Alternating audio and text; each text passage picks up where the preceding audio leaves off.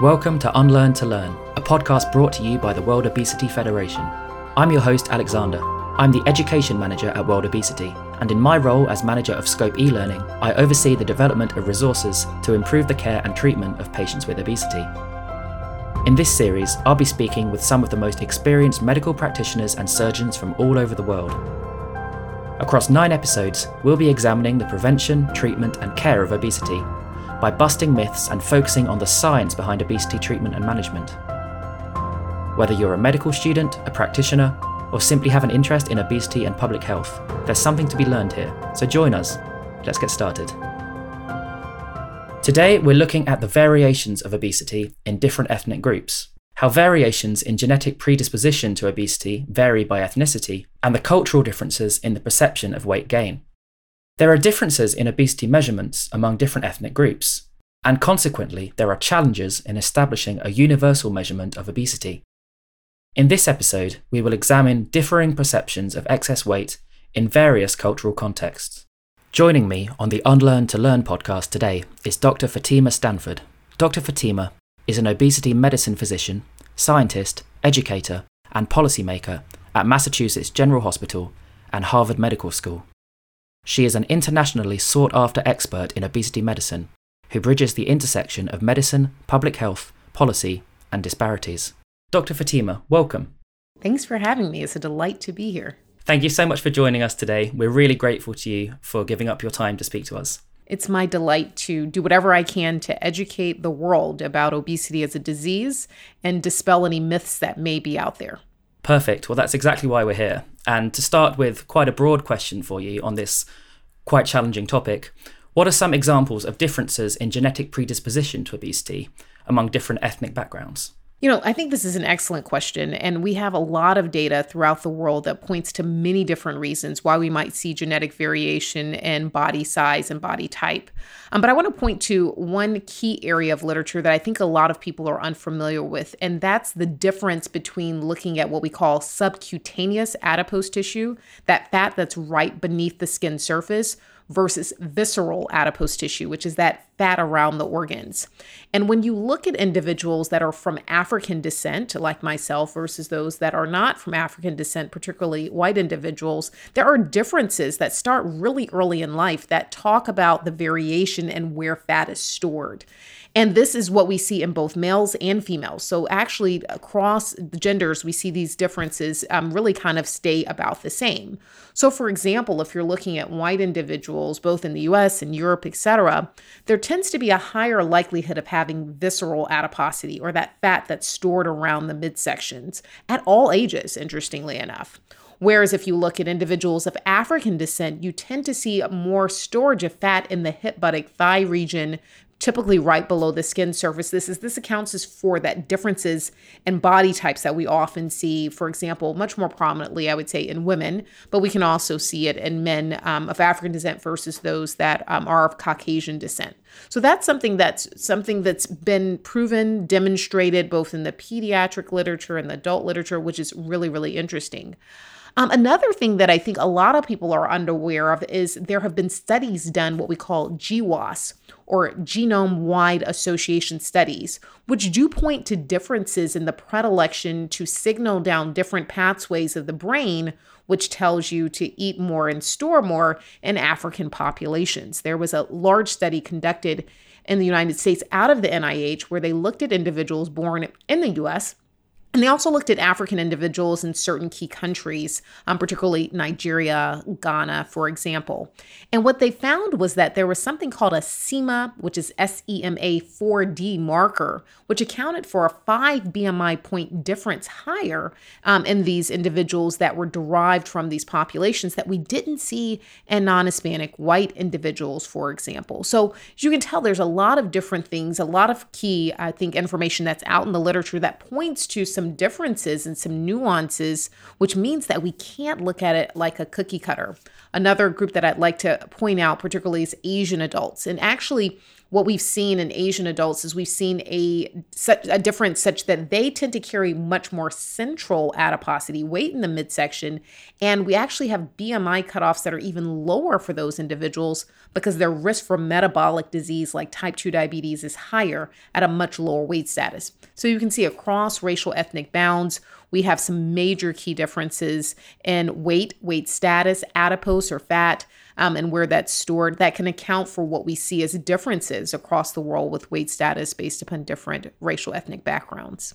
That's really fascinating. And do we tend to observe similar differences between people from different racial backgrounds across different geographies? Exactly. That's that's the key thing. So if you look at the data and you know if you were to do a search across the literature not just focusing on any one country, you would see that the things that I've talked about today really remain true regardless of where you're located, whether you're in Europe or if you're in Asia, Africa, the US, um, or North you know North America for example. These differences appear to be consistent um, regardless of where one's physically located on the globe. Okay, interesting. So are these differences in predisposition to obesity primarily genetic or exclusively genetic, or are there some environmental factors that come into play as well? I think that's a great question. You know, is it genetics alone? Is it genetics plus environment? And I think that we have to acknowledge that it's probably multifactorial, even beyond what you just said. So it's not only genetics, it's environments, it's response to hormonal changes um, in one's body, it's response to trauma, it's response um, to medications that might be prescribed for other conditions. So I think it's multifactorial. Those those genes are interacting with the environment, right, in which we live, act, eat, breathe, play. Um, and when we combine those things together, we see differences in response. So I've done, for example, a lot of writing on obesity and racism, and people are often puzzled when they hear that connection and wonder why I bring these up and even try to put them together. And what we do know is if we're looking at obesity, a disease characterized by inflammation, that when someone experiences stress, and that stress may be oh, you know, I didn't do well on a homework assignment, or it may be something like, you know, I had a recent loss of a family member or friend in my life. Or if you're experiencing something like racism, that increases inflammation in the body with that increase in inflammation causes more storage of adipose or fat tissue, typically in areas we don't particularly like. And so you can see that different causes, you know, really play a role. It's not just genetics by itself. I think it's that admixture of genetics with environment and all of these other factors that I've mentioned. That's fascinating. So you're saying that the body actually has a physiological reaction to experiencing racism? Absolutely, hands down.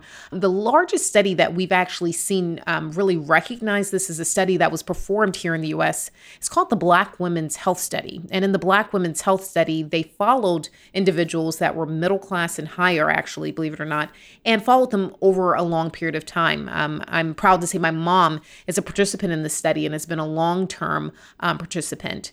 Um, but what they found was individuals that experienced either every day versus a lifetime of racism tended to have much higher levels of adiposity, weight status than those that did not acknowledge that they experienced the same things. Now, they were comparing apples to apples, black women to black women, and seeing what was their response. What did they feel as though they were experiencing? And seeing this huge difference between those that really experienced racism or experienced more chronic racism versus those that did not. And so I think this has been a really great study of elucidating this um, key issue that we might often neglect when looking at why certain groups struggle with obesity disproportionately. And we do know, particularly in high income countries like the UK, where you guys are based here in the United States, um, that non Hispanic Black women tend to have the highest rates of obesity. And I think there are several reasons that explain this, but racism is one key factor that is often overlooked. That's really interesting, and I'll be honest, it's not something I'd ever considered before. So essentially, you're saying in order to combat obesity, we need to combat racism.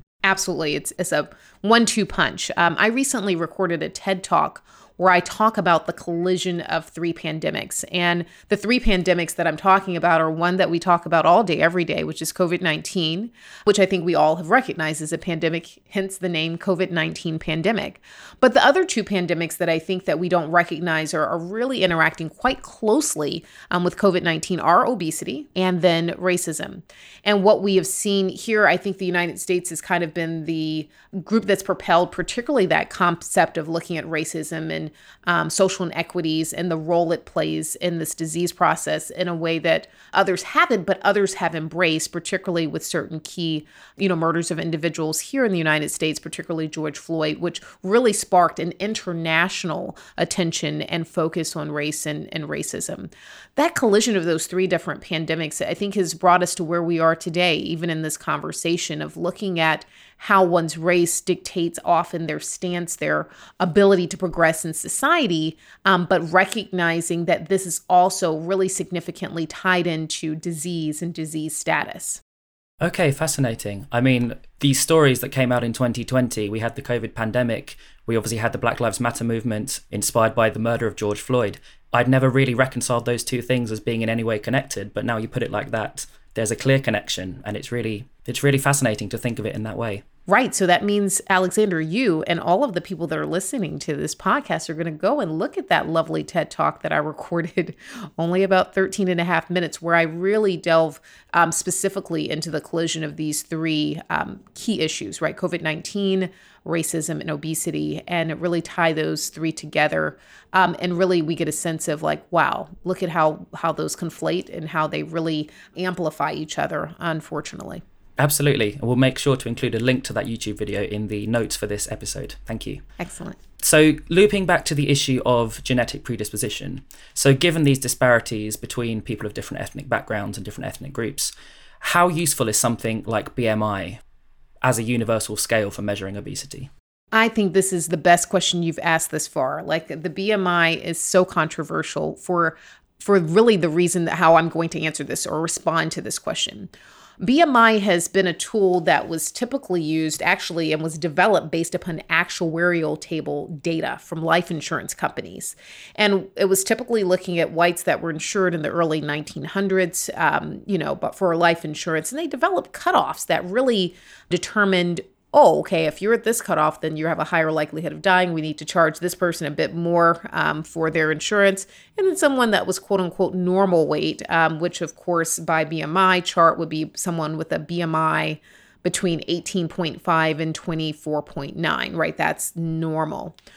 Problem with these BMI charts and what I just told you is that they weren't really based in science, right? This is an indirect measure of adiposity or weight. Indirect is the key word that I want to say that I used just then. And this tells us that it's really not technically measuring adipose. It's giving us weight status, taking into account weight and height. But what we've talked about so far is where is that weight positioned? You know, how bad is this for one's health? We can't discern that at all, right, from the BMI.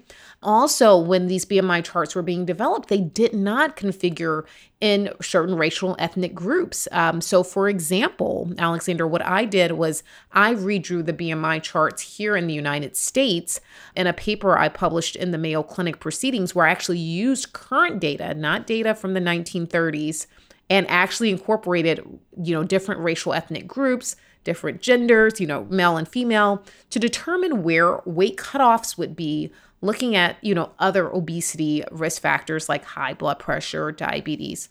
And what was really interesting about redoing this work, and as intense as it was, was seeing that the curve shifted up, particularly for black women. The group that i've already called out as as being kind of singled out as having the highest obesity rates in many of the high income countries.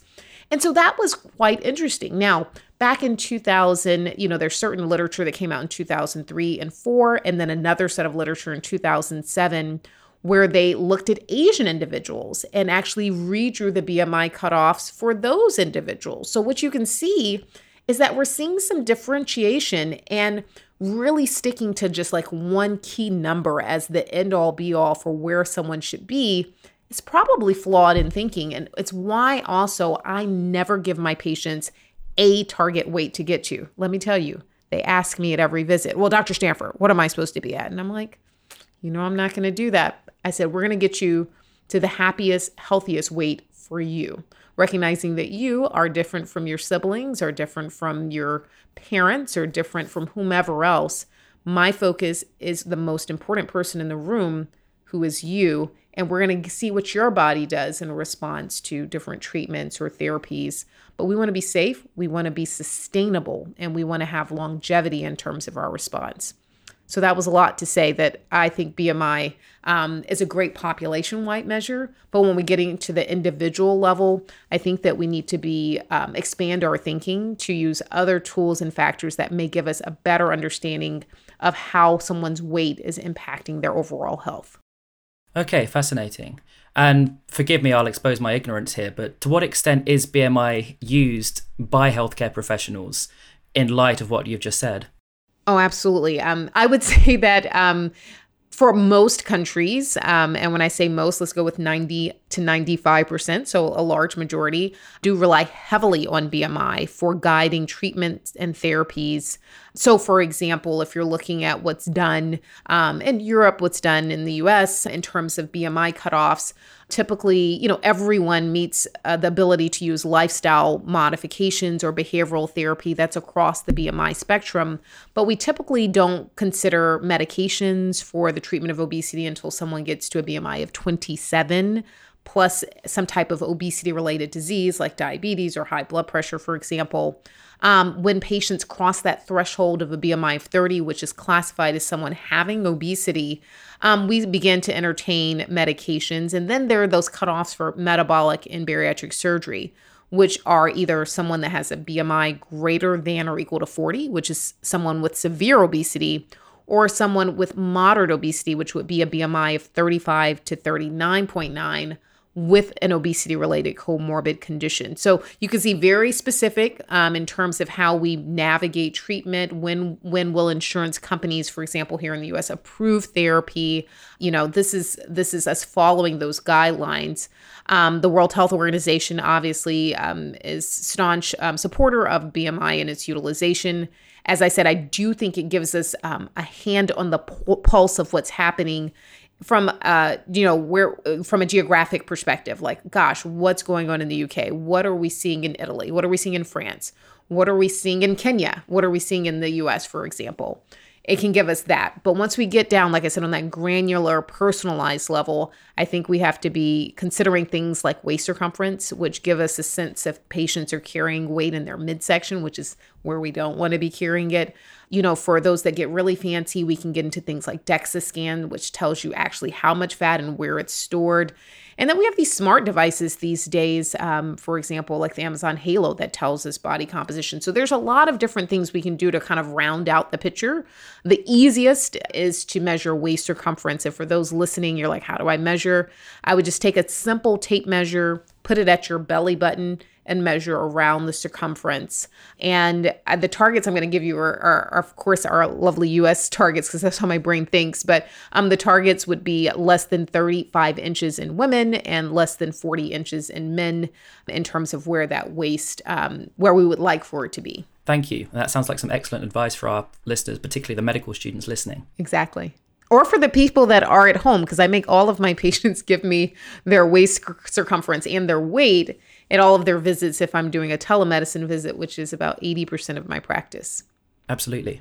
Something else that I find interesting with regards to the links between obesity and ethnicity are the perceptions of obesity among different communities. I wondered if you could tell me how the perception of excess weight varies among different cultures. Absolutely. I think there's significant variation across cultures um, in terms of what we see is is considered to be good. I think a lot of like Eurocentric is what I'm going to use. Countries um, really idealize thinness, leanness. Um, it really started with the modeling industry in the 1960s, 70s. You had Twiggy, for example, which was an example of like how you should be. Nobody's really quite as thin as Twiggy typically, but um, it was what people strive to. If you look at um, the runways, right, during Fashion Week and, you know, in Europe, in the US, typically we're going with really thin, lean body types, almost looking like the clothes are like on a hanger, right? You know, with motionless faces, you know, not much expression. That's really that gaunt look. But if you get into other countries, you know, excess weight is celebrated. Um, let's look at sub Saharan Africa, for example. You can imagine that. Um, having more weight is characteristic of having more wealth, right? That opulence, meaning, you know, supportive of, oh, maybe you have the means to eat and have what you want. So that may be characterized um, as a very good thing in those um, cultures. And so when we're talking across cultures, one of the key things I do is I sit and I try to assess who I'm speaking to, who's the audience, and recognizing that there's differences in how it's viewed. Um, I just gave a lecture in Dubai, for example. There is it a largely Muslim country. You know, people in you know like a lot of full garb gowns where you might not see one's body type, right? It's not defined um, in some type of tailored, you know, European suit or a dress that I might wear, and so there tends to be um, higher obesity rates. And but people don't even notice it as much right? Because the the clothing is so forgiving that you might not notice that someone's carrying quite a bit of adiposity in the way you would if you were dressed in in more eurocentric clothing. So such variation and i think that the key thing is that we have to recognize that when we're doing work in the space that we have to know that our work lives, eats, and breathes in that country or that culture. And we have to recognize what the culture believes and feels so that we're aligning our thoughts and considerations with patients um, that fits that culture. Okay, that's very interesting. And it reminds me of a thesis that I read not long ago um, about perceptions of obesity in Uganda. And I read that, you know, in, in Uganda, obesity is celebrated, just like you said, as a sign of wealth. And in fact, I believe that people are actually more likely to be given bank loans if they have obesity. Oh, so these things really can really can. Yeah, the bank loan is interesting. I actually published a paper um, probably about six to eight months ago where we looked at HIV medications in Uganda and several other countries. And the reason we looked at it is because we know that several of the HIV medications actually can cause weight gain, and whether or not this would influence someone taking the medication. We use something called like a I think it's a Wisepill container, something that will let you know if the patient's taking the medication. And we found, particularly in the African countries that we studied, that actually it did not dissuade individuals because if it was pushing weight up, much like you were just saying, it's seen as a sign of opulence and wealth, and also makes them seem like they don't have this infectious disease of HIV, which has often been feared and, and revered as something very negative within the culture. So it's really interesting to learn these different nuances and how they play a role in how people perceive themselves and those around them. That's really interesting. I, I know there are so many medications that are associated with weight gain as a possible side effect. And it had never occurred to me that somebody might be more inclined to take that medication because it could cause weight gain. Right. We didn't expect that as as a as a um, that wasn't what we went into the study thinking no, we would sure. find. But you know, when you find these things, you're like, wow, that's that's interesting. Um, and you're absolutely right. You know, when I give lectures and I talk about medications that cause weight gain, my goal is to you know first see if does the person need to be on the medication. If they don't, then stop the medication substitute with something more weight neutral, etc. So actually, I'm doing quite the opposite of what people um, in the study, you know, inadvertently were doing to ensure that they were not seen as sickly, which is what HIV typically is characterized by, a, like a leanness, particularly in, in you know many of the, the African countries. Um, I would say not as much in countries where there's you know I would say greater exposure to healthcare where you know this is more of just treated like a chronic disease than not. Okay. And I suppose a follow up question I would have there is within these communities, within these countries that do see obesity as a sign of wealth or status or even of, of good health, how do we how do we counter that narrative without being in a position where we're encouraging in fact this is going to be the next topic I'd like to move on to, but without being in a position where we're actually encouraging weight stigma? Absolutely. So I think that we just have to educate about obesity as a disease and talk about it as a disease and not a character flaw. Um, I think that typically when when we talk about obesity, we not you and I, but the global community, it's like, oh, you know, that person has obesity. What did they do to themselves? Something they did wrong to cause this. Um, and ooh, you know, look at them. You know, like we make these judgments that are really quite negative and quite stigmatizing as as you mentioned. So I think if we talk about it as a disease characterized by inflammation controlled by the brain and how signaling happens, it changes the thought process. And so you're like, "Oh, wait a minute. This isn't just like, oh, I ate something or I did something wrong or, you know, oh, putting the blame on me, blame and shame kind of game." So saying, "Look, you know, I know that you, you know, value this, but I want to I want to look at the health implications for where you are and let's talk about that. And like I said, let's get you to the happiest, healthiest weight for you. and recognize that this disease can shorten life expectancy, can cause other chronic diseases, and frame it from that reference point. So then you you medicalize it, right, which is exactly what it should be because it's a chronic disease. We just haven't treated it as such forever, basically. Okay. And do you feel the tide is turning with in that regard? Do you feel that obesity is starting to be treated and seen as a disease, or do you feel we've still got a lot of work to do in that area?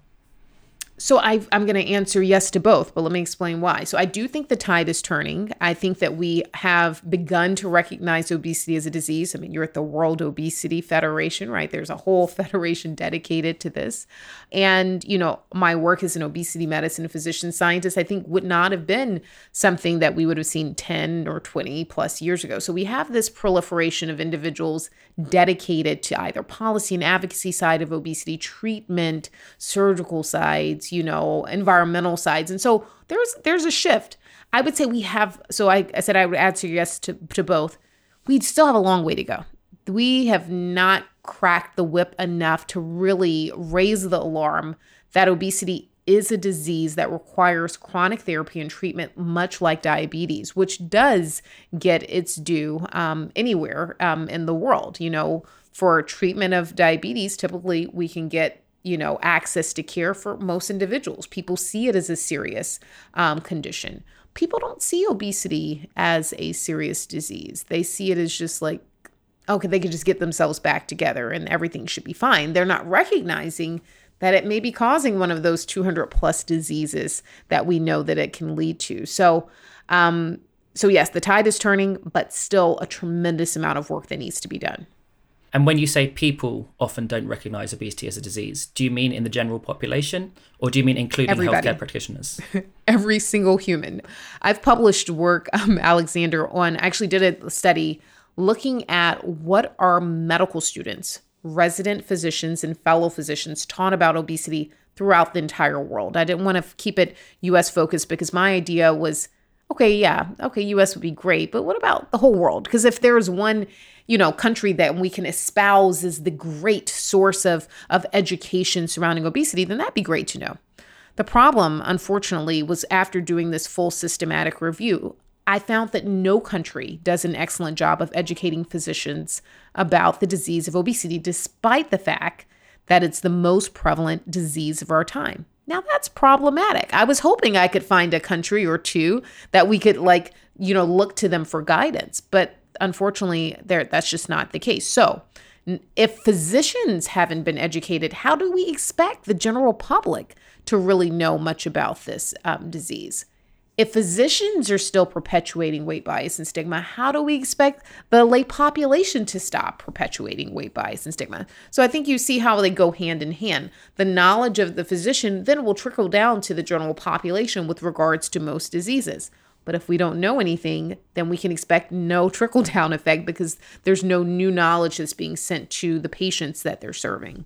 That really is quite shocking when we think about it. I mean, every healthcare practitioner, by definition, is going to be treating many patients with obesity because so many people live with obesity. So the idea that there isn't a single country that has a decent standard of education on obesity within medical schools, that is really shocking, I think. Well, I would say it's not shocking to me, but it is hurtful um, because what I think about in my patients, and I only care exclusively for patients with obesity, is what do they experience before they get to me? And unfortunately, they have a lot of negative experiences before they have a chance to meet with someone who's exclusively trained to care for their obesity. And it comes from that inadequate education and knowledge which then leads to poor advice, which leads to poor outcomes, and it leads to a vicious cycle of shame, blame for themselves. Um, my goal when they see me is to remove that blame and stigma. Tell them that we're in this together. Tell them they're the most important person in the room. I have to listen to them, learn from them about their bodies and how their bodies respond to environmental factors, etc. So I can then guide their therapy. But I don't live inside of their body. I live inside my body. So I can't predict or assume that I know everything about every single person with obesity as if they're all the same. And so I really think this gets into this idea of needing to really ramp up how we think about treatment, individualizing and personalizing treatment based upon certain factors that we just don't know the information about now. Much like we do cancer therapies, you know, we don't say, "Hey, you know, you have cancer. Let's just give you that cancer drug." like which which but which cancer you know? Obviously oncology is the field i think that has the best ability to tailor and individualize treatments to right some particular receptor etc and what i see in working with patients with obesity the variation of response can be so dramatic even within the same family. And with that comes my desire to want to know more about like why did this person respond with such magnitude and this other person did they take anything? Did they respond at all? You know, even within the same family, like I said. That's really it's really shocking to hear. I suppose my next question would have to be, you know, what would you say the primary consequences are of this prevalence of stigma within healthcare settings and from healthcare practitioners? I think this prevalence of stigma leads to really poor patient outcomes. So remember, if you experience stigma, stress, we talked about racism earlier, but stigma is, you know, so racism, you know, if you're looking at, for example, um, the type of bias that's most prevalent, you know, it's number one. But number two, right behind that, is weight bias. It's acceptable for us to think negatively and speak negatively about those with excess weight. So you can imagine if, let's say, you go in to see your doctor. Let's set up a scenario. Um, you go in to see your doctor, you have excess weight. Um, and you get to the doctor's office and there's not a blood pressure cuff that that fits your arm. Okay, so that's maybe strike one. Okay, maybe maybe that's not so bad.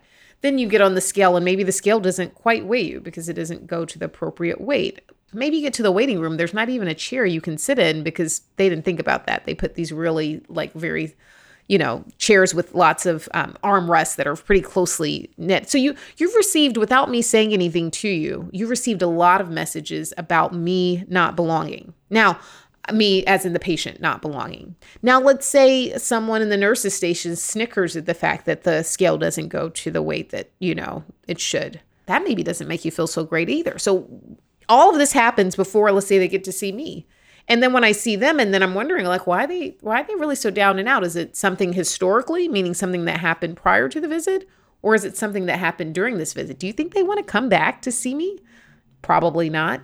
So, what you end up seeing is poorer treatment adherence. You see less um, follow up care. You can see a delay in preventive screenings in terms of those things. But that stress actually leads to physiologic changes in the body. So, we see increase in things called like CRP, which is C reactive protein and inflammatory marker, cortisol.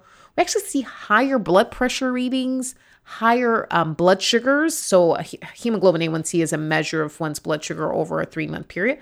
These things are all elevated.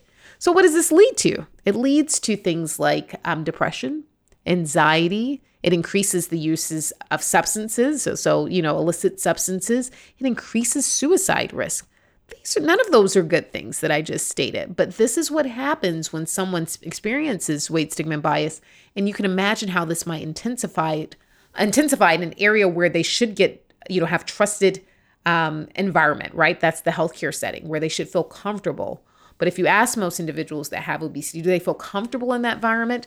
The answer would be a resounding no. Okay.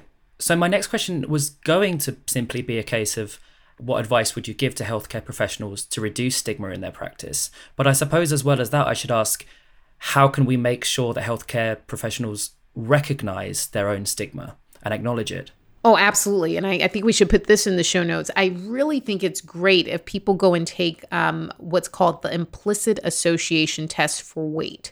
Um, I'll put, you know, make sure that that's included so that you guys can have a link to that. But Harvard has um, what's called an IAT or implicit association test for weight takes like about eight minutes or so to take, and you get a chance to see if you have biases towards individuals that have excess weight. And you might be surprised. You might be like, I don't feel any difference. I feel like I treat everybody the same. And you get your score back, and you're like, oh, wow, look at me. I, I do need some work. But it often starts with taking that internal assessment. Where are your flaws as an individual, healthcare provider? Um, but if you don't know that you have flaws, then you're not going to ever work to treat them. So I think taking that free test is extremely important. And then recognize you have those flaws, recognize that the education you've received about obesity is minimal at best, and then go and make sure you're taking the appropriate courses. Um, one thing about the World Obesity Federation is there's a lot of wonderful content coming out, very educational, um, surrounding the disease of obesity. This is a great place um, for you to get some of that information. And of course, um, WOF or the World Obesity Federation often will um, suggest other resources that may be external to the organization, which is complementary or even may enhance the knowledge that is gleaned within. Absolutely. And thank you for mentioning that. We do have over 50 modules now on different aspects of obesity management, exactly so we can help to reduce that stigma and improve healthcare practitioners' knowledge about obesity. And we will certainly include a link to that implicit bias test in our show notes. So we would Excellent. encourage all listeners to have a go at doing that test. So we could certainly discuss this for hours. I think this is a really fascinating conversation. I know that our time is almost up. So I suppose I just want to ask you before we wrap up where can people find out more about the issues we've discussed and about your work more broadly? Absolutely. So there are two key resources that I'm going to leave with the team here, Alexander. One is a lecture that I gave um, here at Radcliffe, Harvard Radcliffe, a few years ago, which really talks about obesity and its complexity. It is one hour and 11 minutes, so a lot of um, time, but I think it will go fast. As you have heard today, I talk fast, I have a lot to say, a lot to get out, but the complexity of obesity is such that you can watch and learn and, and really, I think, enhance your knowledge about how the brain is the major organ that regulates weight how you know a mom and dad's weight status preconception can influence weight you know an individual or offspring's weight etc i mean so many things to look at. And so I, I really think that's a great resource. In addition to that i have written a book um, called facing overweight and obesity a complete guide for children and adults that's available on everyone's favorite marketplace amazon. I feel like they should give me money for that. Um, but I'm, I'm saying that to be facetious but it's obviously easily accessible. It's available as a kindle book. So if you want to watch it read it on a kindle or if you rather have a hard copy and want to turn those pages and smell that new book smell, you can do that also. So um, I feel like it's a pretty comprehensive resources, over 350 pages discussing all things about obesity for children and adults, even media and its influence on obesity, for example, which we haven't even gotten into in this lesson. But um, I think those are those are two really great resources that um, I think a lot of people really enjoy. So that's what I would recommend. Fantastic. Thank you oh, so and much. I do want you guys to follow me. If I can't not do this, um, I am available to be followed on Instagram, Twitter, LinkedIn at Ask Dr. Fatima. Um, so ask ASK Dr. Dr. F A T I M A and follow me. I'm always putting up some key pearls about obesity. And so you can continue to learn there. Absolutely. So we'll make sure to include links to all of those and to your social handles in the show notes. Well, Dr. Fatima, thank you so much for your time. We know you're an extremely busy person and we really appreciate it. It's been a really fascinating conversation. So thank you so much and hope to speak to you again soon. Well, thanks for having me. I'm so excited to be here. And I'm so excited that those of you that have listened to this have taken the time to listen. I think you're taking your first step on this journey towards helping us really navigate this most prevalent chronic disease. I think we can do it together, but we can definitely not do it alone. So thank you for taking time to listen. Some fascinating insight there and so much to reflect on. And thank you all for listening. I've been Alexander French, and this is the Everybody Podcast. We'll see you on the next episode.